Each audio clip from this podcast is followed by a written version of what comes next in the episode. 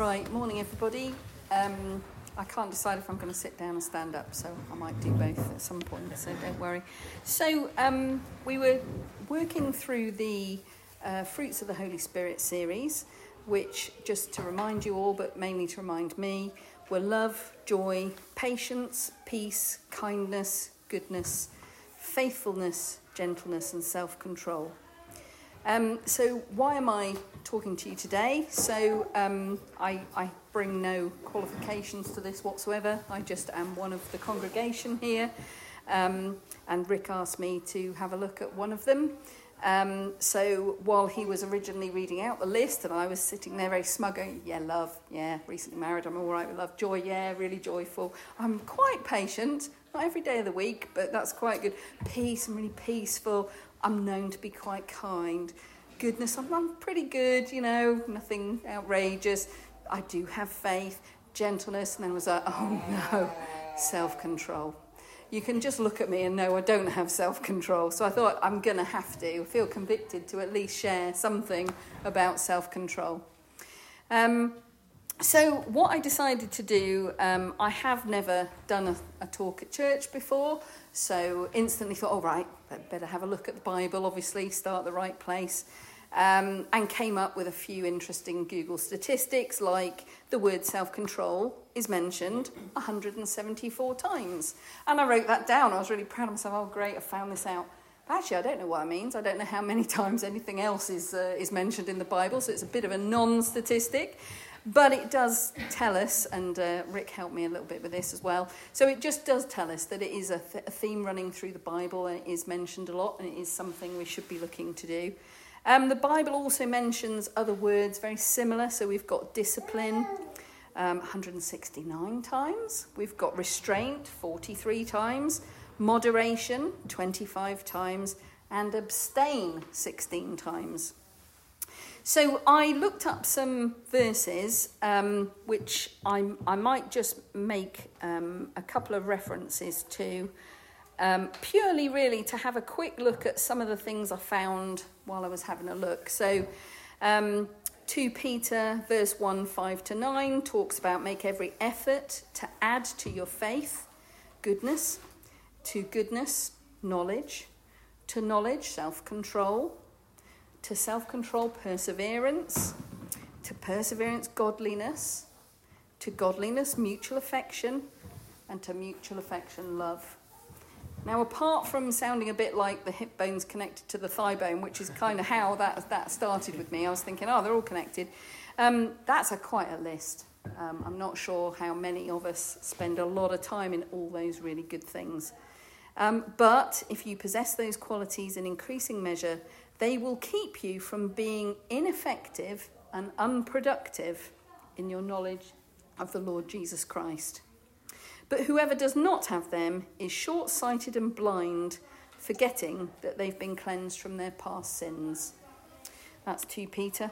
It goes on, I found one regarding elders. This was really, um, the responsibility here for elders is really harsh, I found. So in Titus chapter 1, verse 8, um, they must be blameless, faithful to their wives, um, a man whose children believe.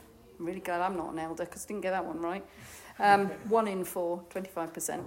Um, since an overseer manages God's, God's household, he must be blameless, not overbearing, not quick tempered, not given to drunkenness, nor violent, not pursuing dishonest gain, there's quite a lot there. If we think about every facets of our lives, there's a huge responsibility. But rather, he must be hospitable, one who loves what is good, who is self controlled, there it is again, upright, holy, and disciplined. Um, there's a couple of others. I'll, I'll not read them all out because I don't want it to just sound like me reading loads of stuff out. Um, but I noticed that some of these were sort of grouped into themes. So that was like an overall sort of guiding principle for how we should live our lives. I went on to have a look at um, one about love, uh, quite an interesting one about um, to the unmarried and the widows. I say, It is good for you to stay unmarried, as I do, says um, Paul. But if they cannot control themselves, they should get married, for it is better to marry than to burn with passion. Quite an interesting one.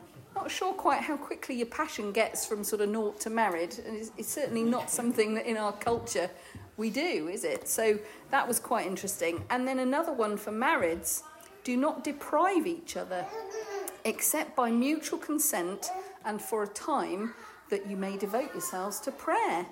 So then, married brakes are off, go for it from the sounds of it. So, two very interesting takes around perhaps um, the sort of physical side of love. And then there was some also about self control with regard to anger. Um, the high priest, the, these two pieces in Matthew um, and uh, are both about when Jesus was challenged when he was in front of Pilate. And Jesus was being asked, How do you respond to all these claims? For example, are you the king of the Jews? And it was said that Jesus said, I can destroy the temple and rebuild it in three days. Now, you know, he had every right, I'm sure, to say, But it's true and argue with them. But actually, he remained silent. And this is something that was given as a real example of Jesus exhibiting self control. And a couple of proverbs. Um, I always like a good proverb. They're, they're usually a little bit amusing, but these aren't too bad. Like a city whose walls are broken through is a person who lacks self control. Better a patient person than a warrior, one with self control rather than one who takes a city. So, those are a couple of themes that I looked at regarding self control. But what I'm actually going to talk to you about is um, my own experience, shall we say, uh, with my sort of struggles with self control, shall we say. Um, when I was when I was looking at this as well, instantly, uh, my struggles are basically with food, as you can tell. Um, but I looked at what I thought. Right, I'll look at the sins, and I looked up the seven deadly sins, only to discover they're not actually. That's not a list that comes from the Bible. So I've always thought to myself, seven deadly sins, you know. Um, but it turns out it's not. Um, they are from a grouping or a classification of vices that are within the Christian teaching, but the seven deadly sins are actually not. So I was looking at the two that, that hit me gluttony and sloth, sloth, sloth, laziness. Um, and I, I, found a couple of things here. One says gluttony to overindulge, especially by overeating. Um, and its advice is be moderate, exercise regularly, avoid excess in eating and drinking. I thought, if only it were that easy. However, and sloth, laziness or lack of effort. And the advice is be diligent, have a schedule. Don't let your life revolve around resting. Now, we live in such a busy world. I don't know how many people spend a lot of time resting, but the minute I am not busy, I'm there in front of the telly, feet up, resting. So I feel like this is a bit of a challenge to me to make sure I don't rest too much. Um, so I'll tell you a little bit about um, my own sort of background and struggles. So I went to boarding school um, for what is now called years 9, 10, and 11. Wasn't called that in those days, but I'll not bore you with it. Um, and I didn't have a very nice time. Um, it turned out, and we didn't find this out for years, but there'd been a social experiment going on. So, whereas they had a lot of troubled kids in London, and in general they tended to put them into care, um, they tried this experiment with this leafy boarding school in Surrey, where those kids were put into the boarding school. I was in a mixed boarding school, so I had like a boys' house and a girls' house. And the idea was those children who came from like a forces family, like myself, or those children whose parents just had money and could send them to boarding school, that would rub off on the real grainy London kids, and um, you know they they would be sort of lifted into a nice educated place. No, no, no. They ruled the roost. They bullied us. We did all sorts for them, and it was it was overall quite horrible. Um, but I did have access to pocket money because we had like a little boarding school bank. And um, I used to go and get money most days. It was 50p in those days, and that used to buy you quite a lot of rubbish. And um, I used to, we also had little kitchens and things, and I used to like go and get a pack of 36 fish fingers and just stand there in the kitchen, just cooking them and eating them, cooking them and eating them, cooking them and eating them as a way to sort of escape. Didn't know that at the time. Um, and also, when I was at home, I would cry a lot. And when my dad used to drive me back, my mum doesn't drive, so my dad used to drive me back to boarding school. And I'd be sitting there just silently crying. Can you imagine how awful this must have been for my parents? I feel so bad for them now, but I'd just be like silently crying. And he'd call in and he'd buy me like some chocolate bars and some snacks. And my grandmother would like make me one of those tins of biscuits full of like homemade cakes and everything. And it was their way of sort of showing love remotely. Um, there were no phones in those days, mobile phones, so I would have to stand by a payphone once a week on a Wednesday at 8 o'clock, still remember that, and hope they would ring and just stand there and cry and say, Take me away. And so, uh, how they survived three years, I really don't know. And I learnt loads, and I was probably quite a spoiled child before, and I became who I am. But looking back now, I can see that my relationship with food went wrong back then. Um, I then went into nursing in London. Uh, I didn't want to, but my dad said that's where you get the best uh, education. I'd always lived in little leafy villages, RAF camps with men with guns on the gate, you know, very protected environment, and moved into um, the city square in London and was put out to a, a nursing um, environment in Hackney. And as nursing students, we had to be walked by security from our accommodation to the hospital and back. And there was gun crime and knife crime. And we, we, you know, when I was on maternity, we had fights between men with knives. And every single rotation was just really hard. And um, I spent a lot of time there crying. In fact, there's a theme, isn't there? I, I obviously cried a lot as a, as a team. Um, and then I was put on rotation to in St Bartholomew's Hospital for children's cancer and it finished me off. I couldn't cope. Um, holding small children down to have IV lines put in, and um, the parents couldn't always stay with the children. And then your favourite child, or, or they, they used to have favourite nurses, they'd wait for you to come on shift. They knew your shift pattern. And uh, yeah, it was too much. I had quite a sheltered upbringing, and it just was all too much. So I left nursing. Um, sadly, my favourite little chap then died three weeks later, aged eight. It was awful. It was looking back. I don't know why I'm bringing this all up. Actually, it's not that relevant. However, um, in nursing, again, my own budget for the first time, and I used to just bury bury everything in in eating. Got married at 21 was fine for a while, and then we renovated the kitchen, spent two weeks without a kitchen, and I found fast food. And that was only a bad thing um, because I never really went back. so so uh, started to put on some weight, had four children in five years. Uh, never, I still haven't quite got my pre first baby body back, but um, she's now 29, so I kind of can't use that as an excuse anymore. Um, and became a single parent when my youngest was two, so the oldest was seven at that point. So I had four children, and really, I think at that point became uh, got an developed an eating disorder. I don't know how don't know how you say you know caught an eating disorder. No, I guess it's developed an eating disorder. Um, so I used to be quite a chilled person on the outside, but um, sort of it in on my own and in my own home there was just no limits really so kids were fine all day with the kids whatever going to work and then when they went to bed um, i would just binge eat um, I'd get very anxious when I knew the local shop was about to close. So I, I can't remember. I think maybe it was eight o'clock back then. It was before, you know, slightly unlimited hours, and I would be physically anxious. But I have I got stuff? what am I going to eat between now and then? Mind, I had a food, you know, kitchen full of food like everybody else, but it was those food groups that I would be nervous. I would say to the children, I'm nipping for a pint of milk, come back with a pint of milk, but in the car would be other food that as soon as they were in bed, I would just binge.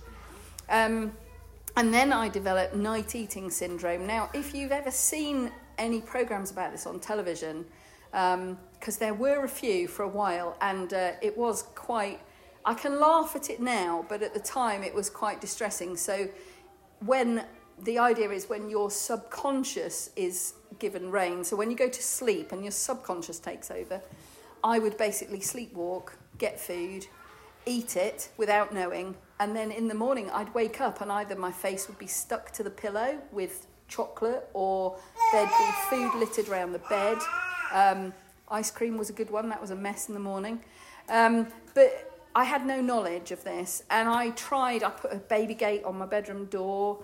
I had for those of you who are old enough to remember what jacks is, you used to play this little game. You had these little spiky things and a ball, and you threw them up and caught them. Well, I scattered those on the carpet in front of my bedroom door in the hope that I would tread on one and it would bring my conscious level back. Um, I had padlocks on various cupboards and would then throw the key into one of the kids' rooms because I never went in the kids' rooms at night, ironically.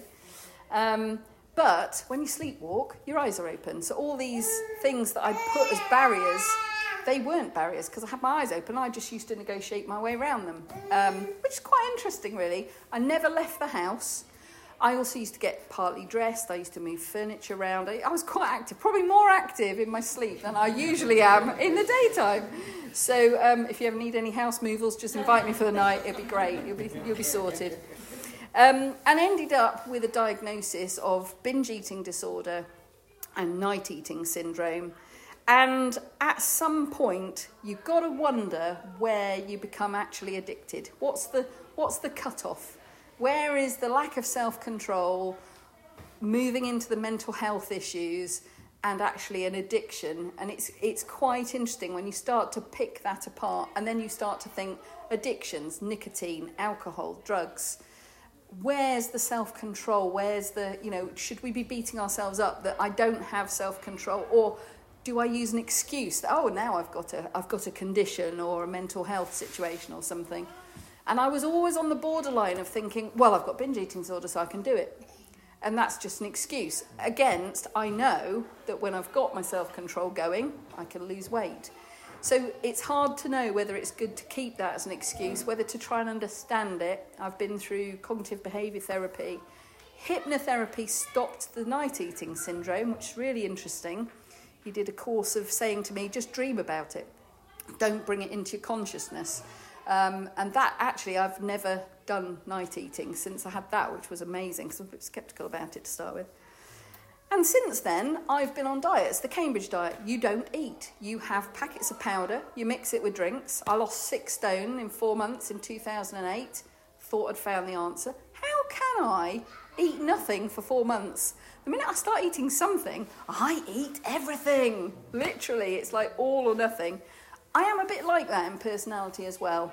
I either go at something and I go at it and I go at it and go at it until it's finished, or I can't be bothered to get out of the chair. So I'm guessing this sort of personality traits. My father was an alcoholic, recovered. Um, he spent my first birthday in a, um, in those days, in a psychiatric unit, drying out and never drank again. He then smoked 60 a day, gave that up uh, later on, he became diabetic, so he had to give up sugar. And I, in the end, I was like, Dad, you know, what, what's left? You know, um, it's really hard. And he said, Yeah, he said, I'm not going to live any longer, but it sure feels like it, you know. Very hard. But he had this incredible drive and this incredible self control. And I was really hoping to have maybe inherited a bit of that as well. But obviously, I do struggle. Um, and recently, this year, Jeff and I have started looking into fasting. So we've we've gone through periods of just eating nothing at all, just water for a week, and we we've actually done quite well with it. Until then, a bit of stress comes. We start a house move that didn't go quite as smoothly. Things start rolling over. I had some issues at work, new jobs. All of a sudden, forget that. Let's just eat everything we haven't eaten in the last few months. So, hence, it's one of those things where you will be able to tell. And this is one of the things I find quite sad you can tell how I'm doing by, by the size of me. So if I get this right in a year and I come in with a lovely slim figure, you'll know I'm doing all right. And then the next day you'll see me, I'm looking like Humpty Dumpty again. You're like, oh yeah. Um, but that's kind of the thing that I've lived with all my life. And whilst I love to think that I could get over it and conquer it, and I pray about it when I remember, um, part of me really likes it because it's my comfort and actually I really enjoy sitting with my feet up, eating something that tastes nice. So there's always that interesting sort of battle going on. Um, so that's partly that's that's sort of my my struggles. But what I came to look at afterwards. Um, so when we're talking about self-control, um, I think in common with Christians around the world, and perhaps in years gone by, I would say mothers, but this is this has changed now. It's parents we tend to care for everybody else, and everybody else comes first. And as Christians, we help people in the community and we help each other and everything. And, and I think sometimes we lose ourselves. So, where it says in the Bible that we should love our neighbour as ourselves, and yet we leave ourselves last on the list, how can we truly love our neighbour? And partly overeating can be looked at as sort of form of self abuse. That's a bit strong, but you know, in the extreme, it can be um, thought of that way. So, I'm wondering whether, as a Christian community, we need to, lo- to learn to love ourselves first and then allow that love to be spread out to neighbours and friends. And that's another challenge for me. Um, I'm always last. I, I was saying to Jeff, my hair is getting. I, I haven't had my hair cut for a year, but if one of my kids needed a haircut, I'd get him in tomorrow. If Jeff needed a haircut, I'd take him. I'd do anything. And there comes a point where sometimes you've got to actually learn that you've got to love yourself as much as you're loving everybody else. So, to be honest, that's that's it for now. Um, I did have a thought of a couple of questions in case there was some discussion. Uh, I quite like it when Rick does that. We all sit around and have a chat. So, if you want to do that, I was thinking um, we could talk about what other parts of our lives suffer either from lack of self control or sometimes too much self control. So, Jeff will tell you I'm borderline OCD. I like everything done a certain way, and it's it's it's gone over the top, and it's kind of like I think hopefully he still finds it cute and funny, but there'll come a time when actually that becomes extremely irritating. Um, but hopefully he'll tell me, and I'll sort it out. Um, so one is what other parts of our life suffer from lack of self control or too much self control, and secondly. Where is the line between addiction and self control? At what point should we be beating ourselves up that actually we need to get a grip or is there more to it, perhaps, either through mental health or through addiction? That's it. Thank you very much.